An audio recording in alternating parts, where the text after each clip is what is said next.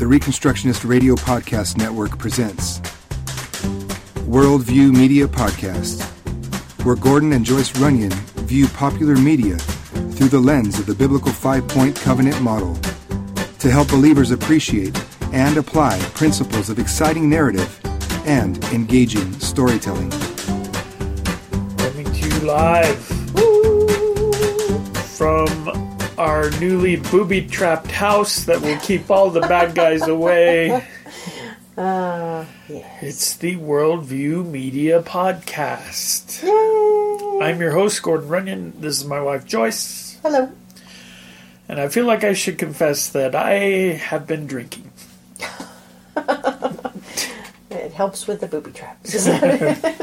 Is that it? Not, not, not today so much. I'm saying like over the last 34 years. Mm.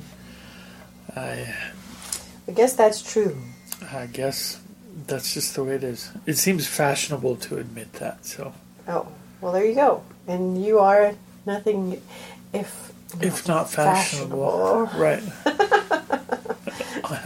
I'm on the cutting edge of fashion. You're on the edge.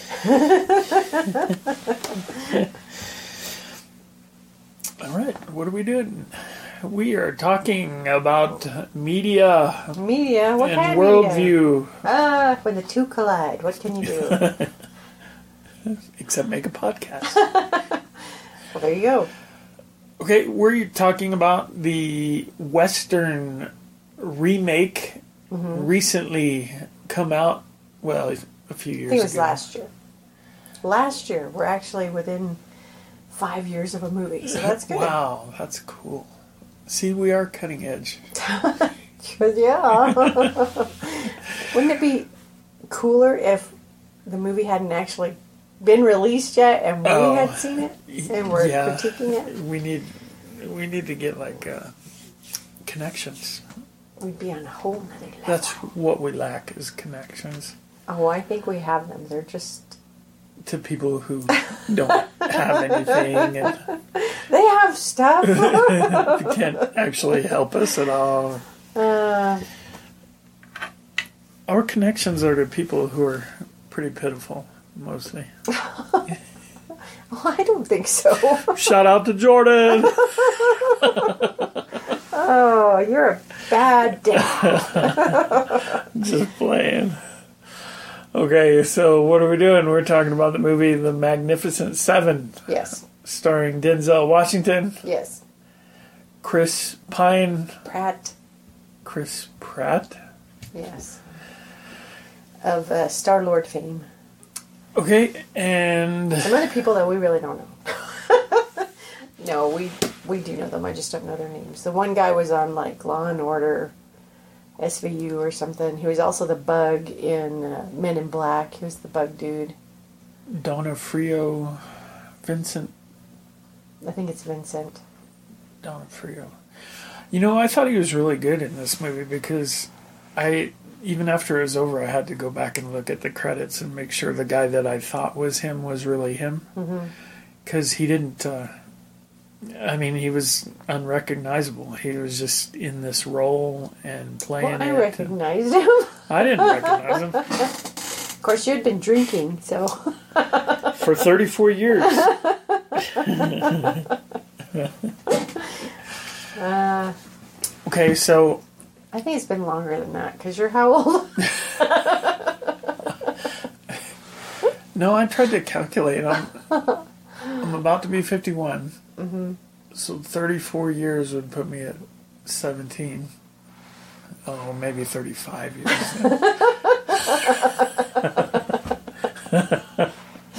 I've been drinking for 35 years.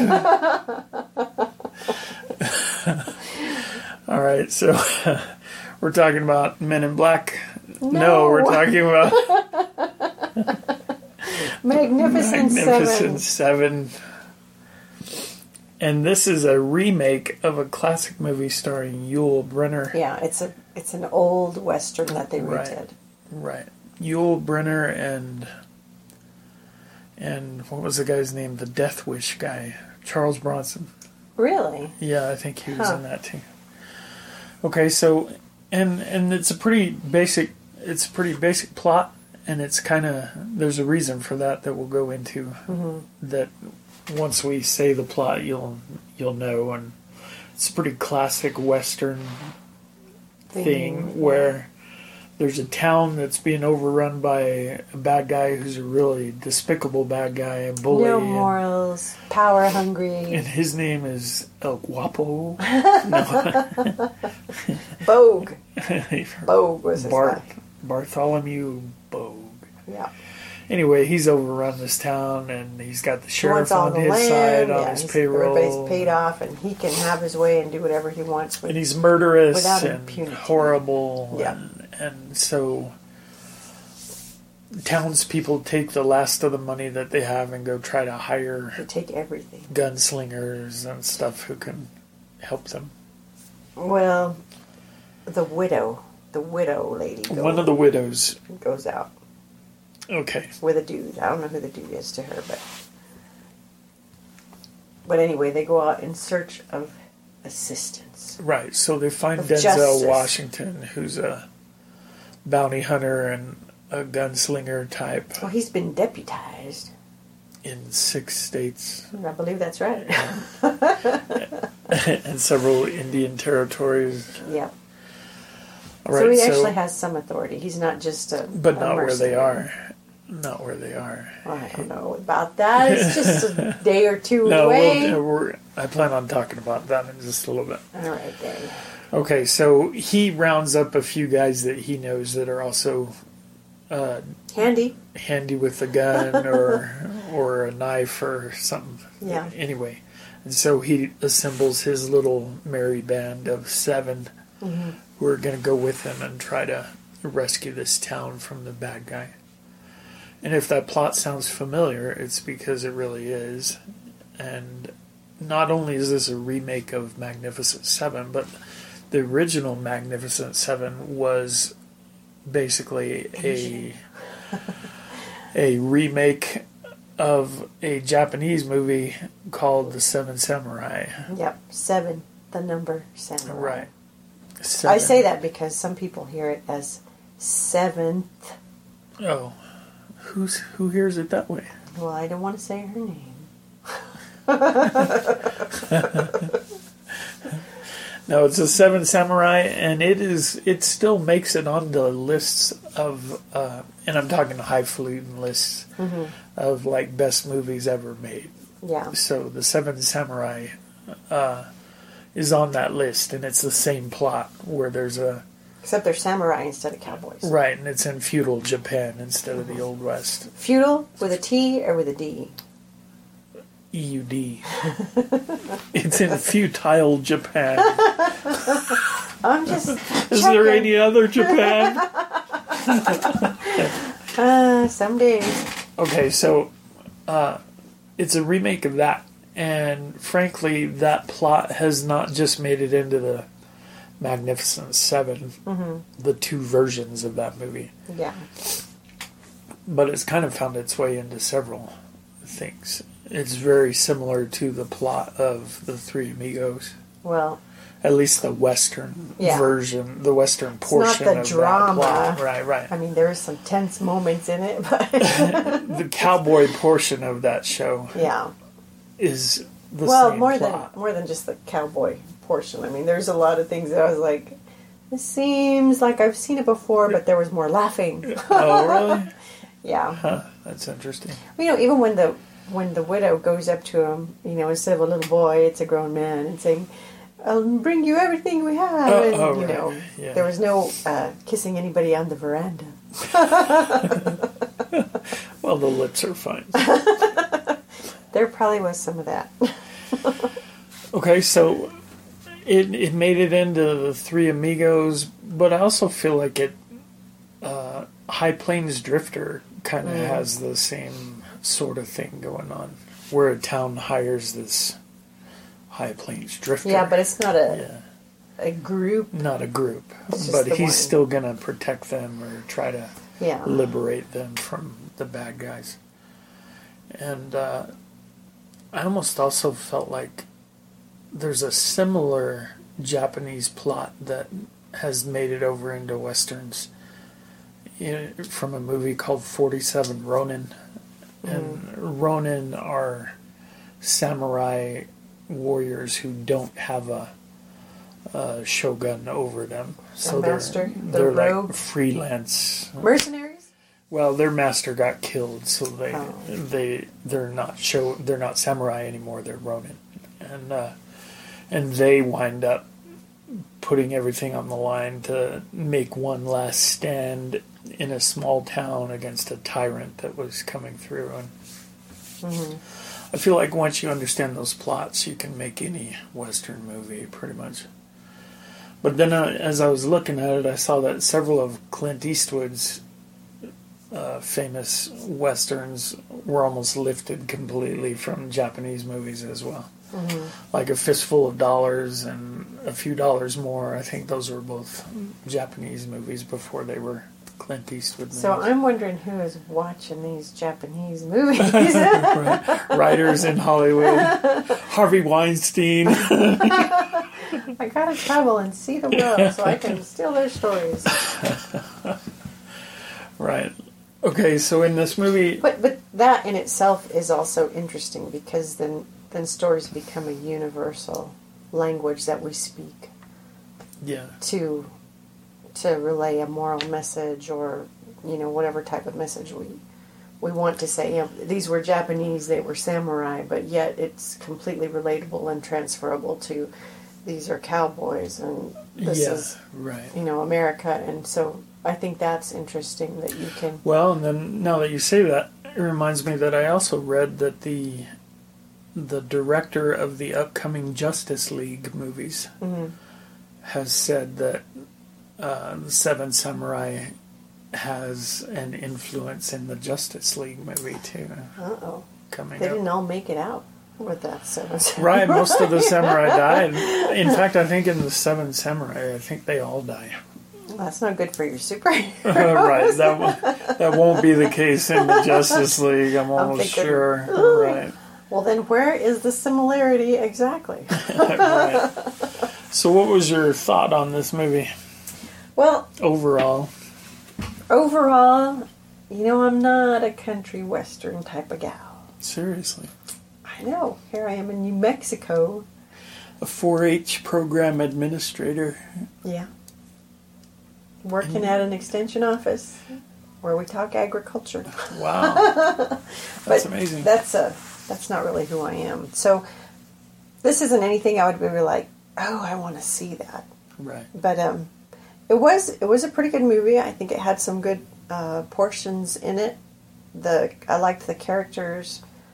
I was a little concerned with some of the costuming.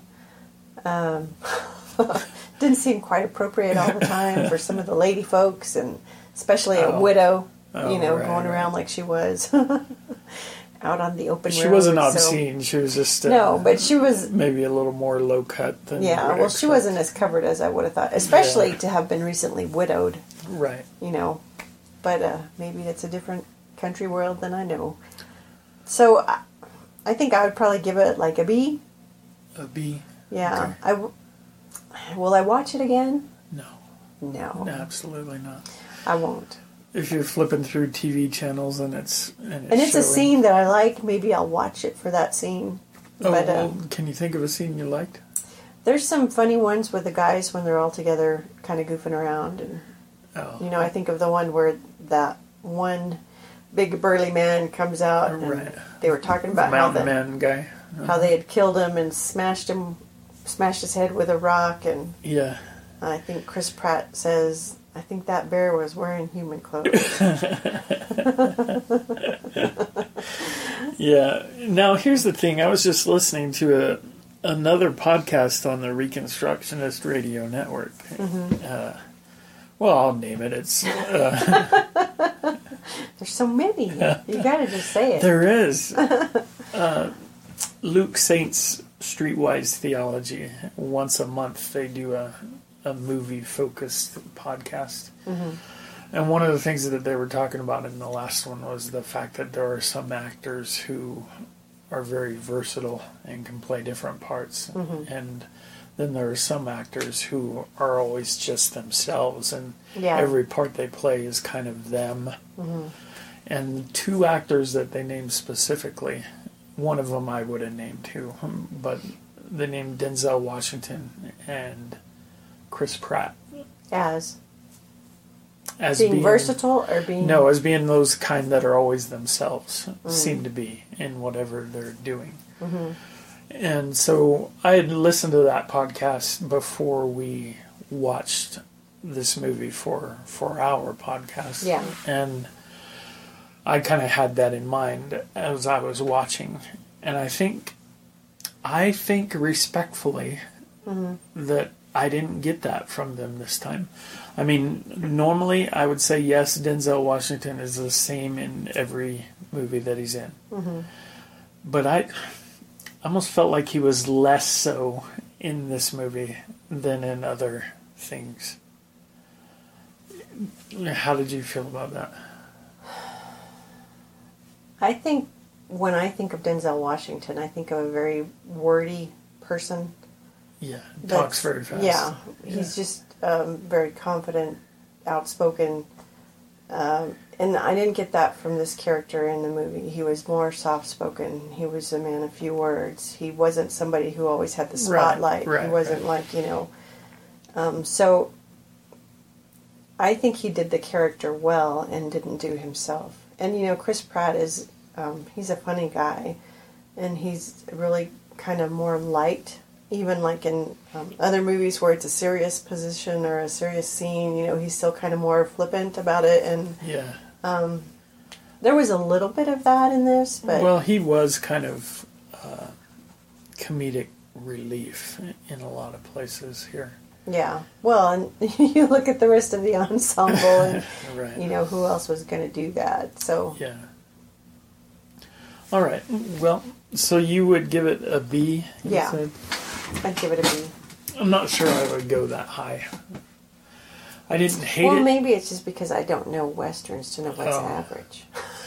I didn't hate it, but I'd probably give it a, a high C. Mm-hmm. It was passing, but uh, not the greatest. And Well- some of that was because I didn't think that I didn't believe the motivations for any of the 7 Mm-hmm. Well, for Denzel's character, he was the leader of the group of 7 Mm-hmm. and I kind of did. I understood his reason for doing it. He had personal reasons for. But we don't find that out until pretty late in the right, film. right. You- It's kind of hinted at because he says, "You go talk to this man and you tell him my name, Yeah, right. and you say my name." It's obvious again. they know each other. Yeah, well, he Yeah, knows right. the guy. I don't know. You know that Bogue guy's probably ran over so many people. It's hard for Yeah. him to remember. Well, it just seemed to me he was the closest one to having an actual motivation for doing, for putting his life on the line, and but one of his friends, I guess it was Goodnight, was his last name, knew about the situation with uh, Denzel Washington and this other yeah, bad guy and was aware of why he was getting involved in it. So I don't know if that meant this other guy had been involved with that somehow and knew oh, or if that was just passing information or yeah, I didn't get that out of it. Uh, just for me, I didn't feel like I got a lot from the other six of the seven in terms of why they were even bothering. Why are you going to go out on this suicide mission? And uh, for some of them, for some of them, it seemed to be just the prospect of getting paid. And for me, uh, that didn't really do it for me. I guess. All right. Anything else in an overall sense before we start talking worldviewy stuff? uh no. All right. well, let's take our break and we'll be right back. Are you interested in Christian education? Would you like to learn how to be a Christian teacher or how to run your very own Christian school with success? The GCS Apprenticeship Program can help. Learn more on our website at gcsapprenticeship.com. The Reconstructionist Radio Podcast Network brings to you a complete lineup of podcasts where you will hear practical and tactical theology. Our desire is not simply that you consume our shows, but that you also live out your faith in every area of life. We can talk all day long about these things, but if we fail to put them into practice, then we fail as ambassadors of Jesus Christ our King. Subscribe now to your favorite Reconstructionist Radio Podcast Network shows, or you can subscribe to the Reconstructionist Radio Master Feed, where all of the content we produce, including the audiobooks and audio articles, will pop up as soon as they are available. And don't forget to visit ReconstructionistRadio.com to volunteer as a narrator or to partner with this ministry financially. May the Holy Spirit stir you into action for Christ and His kingdom.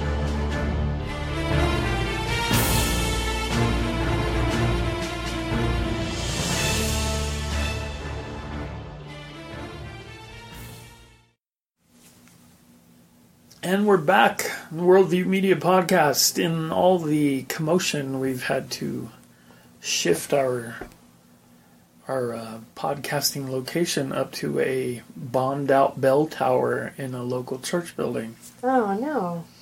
and hope the bad guys don't see us up here. Oh no. All right, Magnificent Seven. Let's talk about themes and what we think the overall message was and worldview type of stuff. Did you have anything on that? Well, I think the one woman goes out and that's a line. I mean, that's a line that she says, and he's, well, what is it? you want revenge? And her answer was, no. She said, I seek righteousness, Yeah, which was a, an interesting, choice of words. yeah, because yeah. most people would say, I want justice or I want, you know, right.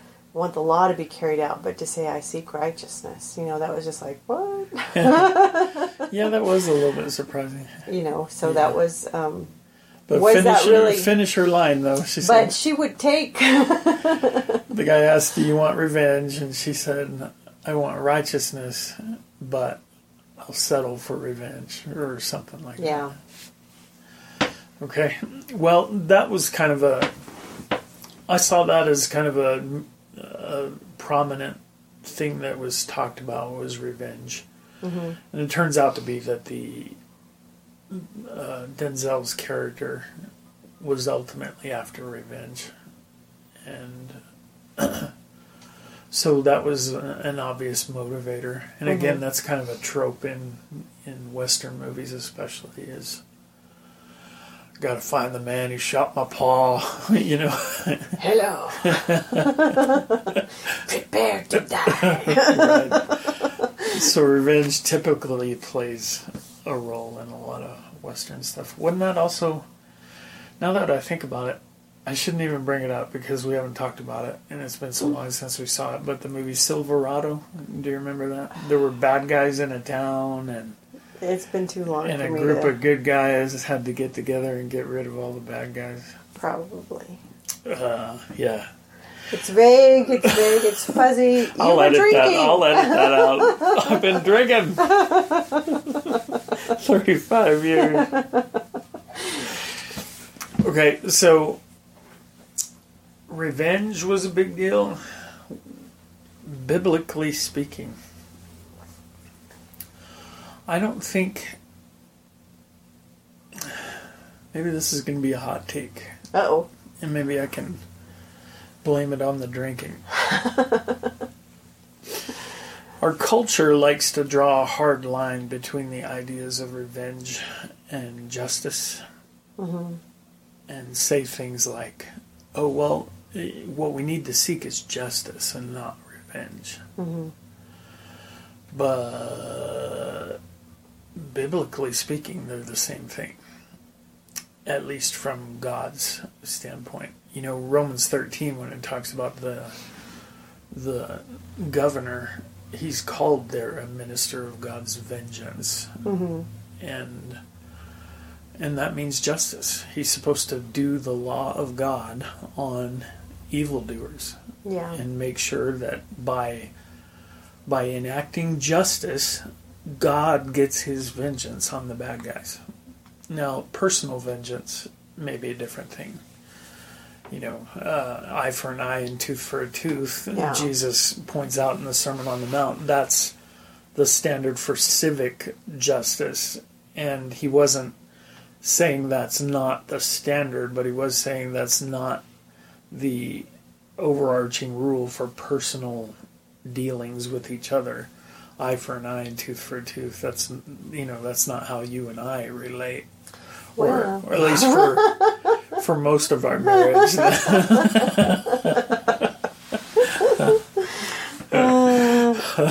we went through some times though.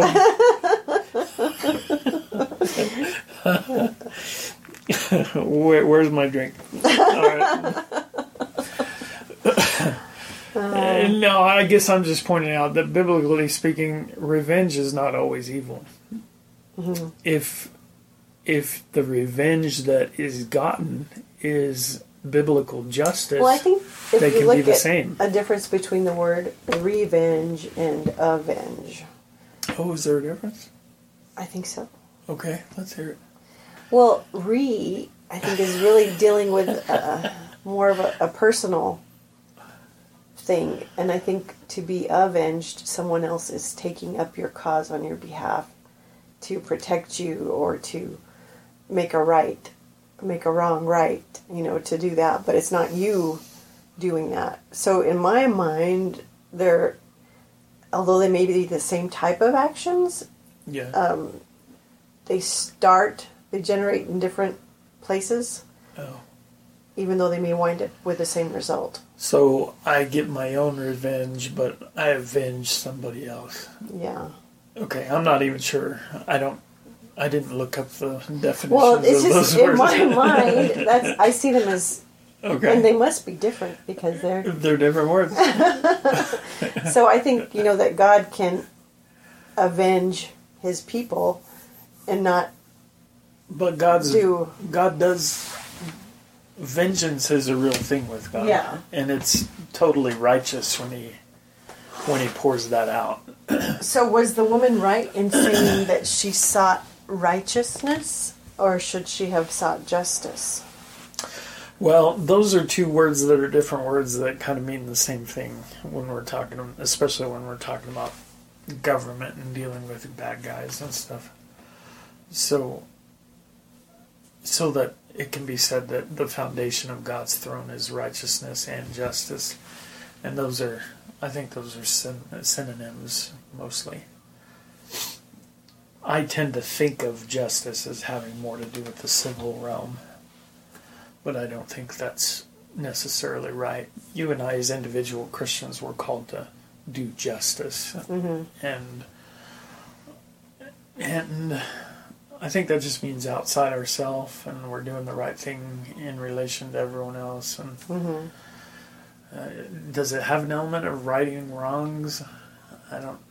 I don't. I don't think that's part of the definition of the word, but that's interesting to think about, though. But you know, the reason that we're abolitionists is because a grave injustice is being done in the society, and and the personal command to do justice doesn't depend on what my status in life is. You know, I'm not. That command doesn't bind me because precisely because I'm a pastor or because I'm a mm-hmm. father. It also binds you as a wife and a mom and and I mean it binds a Christian mm-hmm. that we're supposed to be out doing justice and and seeking to address injustice. But even in that, oh golly, I don't even remember how long ago it was when um, Christians were going to um, Planned Parenthood or wherever and going with guns or whatever, or shooting doctors or things like that. I mean, Oh, right. that to me is like, well, that's revenge. You know, I'm going to take care of this. You did this. This is the penalty for that. And so, Well, I think the guys that had done that would say things like, uh, if you knew that the guy, your next door neighbor on one side, was planning to go kill the children that lived in the house on the other side of you, and you, the police weren't going to stop him, would you use deadly force to stop him? And so, I think that people who have taken uh, civil justice into their own hands have kind of justified it that way. They're gonna stop the crime, make sure it doesn't happen again, and stuff. But that's a that's a little bit different because then we get into the realm of the who who has God given the sword to, Mm-hmm. and He's given given a monopoly on on uh, that use of uh, violence to the one who is enforcing His law in the civil realm. So that's a little bit, yeah, it's a little bit different. Some of those things get pretty complex Yeah. though when you start talking about them. Probably too much for a movie-centered podcast, but That's right. We're talking about a movie. and for a man who's been drinking. no, but then you know the other the other issue I had that is related though, and that's the issue of vigilantism mm-hmm. because vigilantes and and vigilantism are things that we as Americans have been trained to see as bad Unless they're superheroes. unless they're superheroes, right? But you know, it's against the law. You can get in trouble for for being a vigilante, and, and they can come put you in jail for that. And I was as I was looking up the definition of what it means to be a vigilante and to do vigilante things, Yes.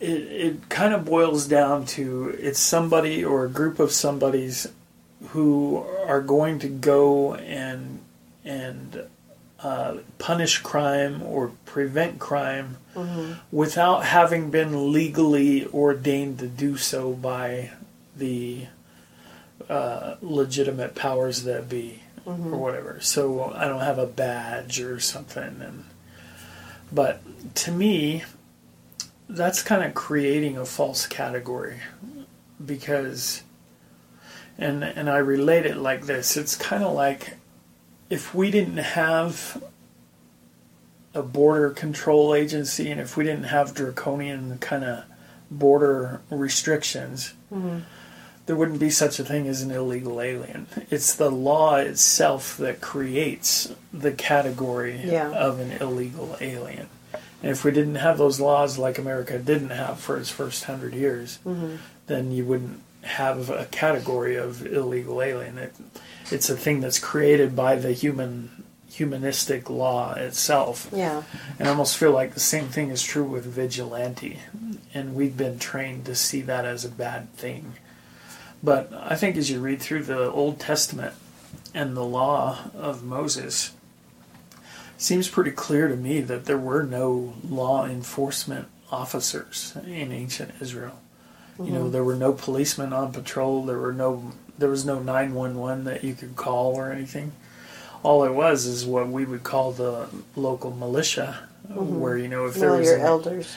yeah, if well your neighbors, if there was an issue, it's hey, grab your sword and come along because there's this thing we have to deal with over here. You know the the army was the the men who could fight, and law enforcement was all the men of the community community who could wield a sword and and survive in combat. So, uh, in in our society, that kind of idea that when a crime has happened or it's in progress, call your neighbors and you all get together and go take care of it.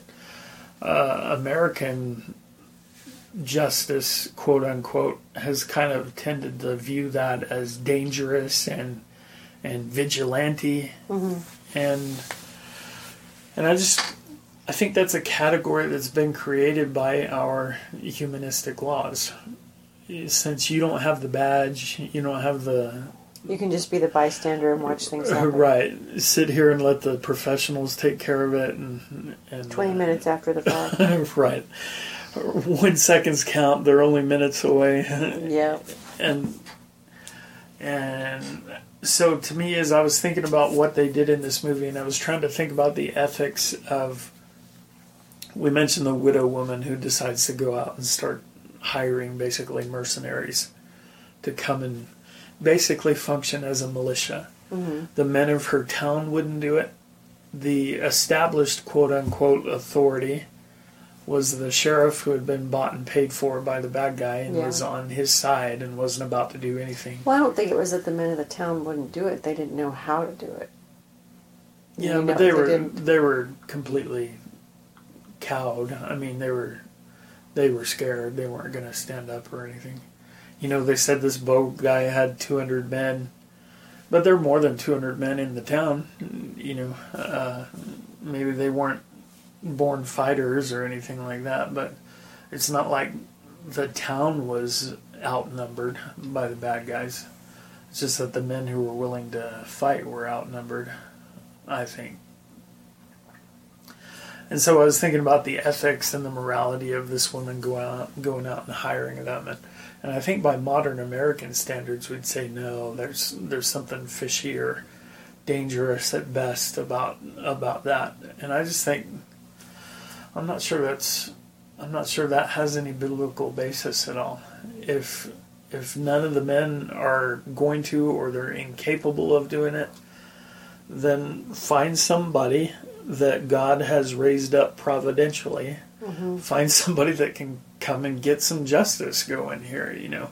So uh, I'm totally on board with it. And frankly, I'm on board with vigilantism. I mean, I know bad things happen. You don't want a vigilante group that doesn't feel itself bound at all by the law of God. Yeah, we have to be bound by something. Right. That that would turn murderous, and you know that's just basically a lynch mob and stuff like that. Yeah. And, and that that's horrible. But if the police are unable or incapable of enforcing justice, I'm not sure I believe there'd be anything wrong with the people of the town getting together. In fact, uh, that's saying it too weakly. I do not think there's anything wrong with the people of the town getting together and saying we're not going to put up with this thing going on that is against the law of God and, and we're going to make sure it doesn't happen anymore. So you don't want one guy flying off the handle and deciding that he's the angel of death and he's going to and you Yeah. don't want and you don't want a mob but you, the police are a mob a lot of the time. You don't want an organized uh, you don't want an organized deputized mob, but you don't want a rabble mob either. You, what you well, want, it all has to boil down to what you're defending and why you're defending that. Exactly. What's the, what's the standard for these? what you these need is a community that agrees that the law of God is our standard, and we as a community are going to Abide by these. that. Yeah. and and make sure that happens. So, I don't think there's anything wrong with superheroes. You know, they come in and Well, nobody thinks there's something wrong with superheroes. That's what makes I'm them just saying. superheroes. I'm just saying. It's the villains nobody likes. If I could be a superhero, I'd I'd go ahead and do it. well, all right. Well, and maybe I am. sure you are. And I'm just protecting my identity. That's secret identity. That's right. You know, you actually do have that because when you're not in your uniform, nobody knows who you are. Right. In my day job, I in my day job in our small town, I wear a uniform and I make deliveries all day long. And people know me when they see me in my uniform. yeah. I see the same people out at a restaurant or something like that, Uh-huh. and I'm not wearing my uniform, and you can see them look at me Like, who are you? like puzzling in their mind. Who is this guy? Why is he talking to me? Why does he seem to know who I am? And I, Why does he know where I live? Right. that's interesting.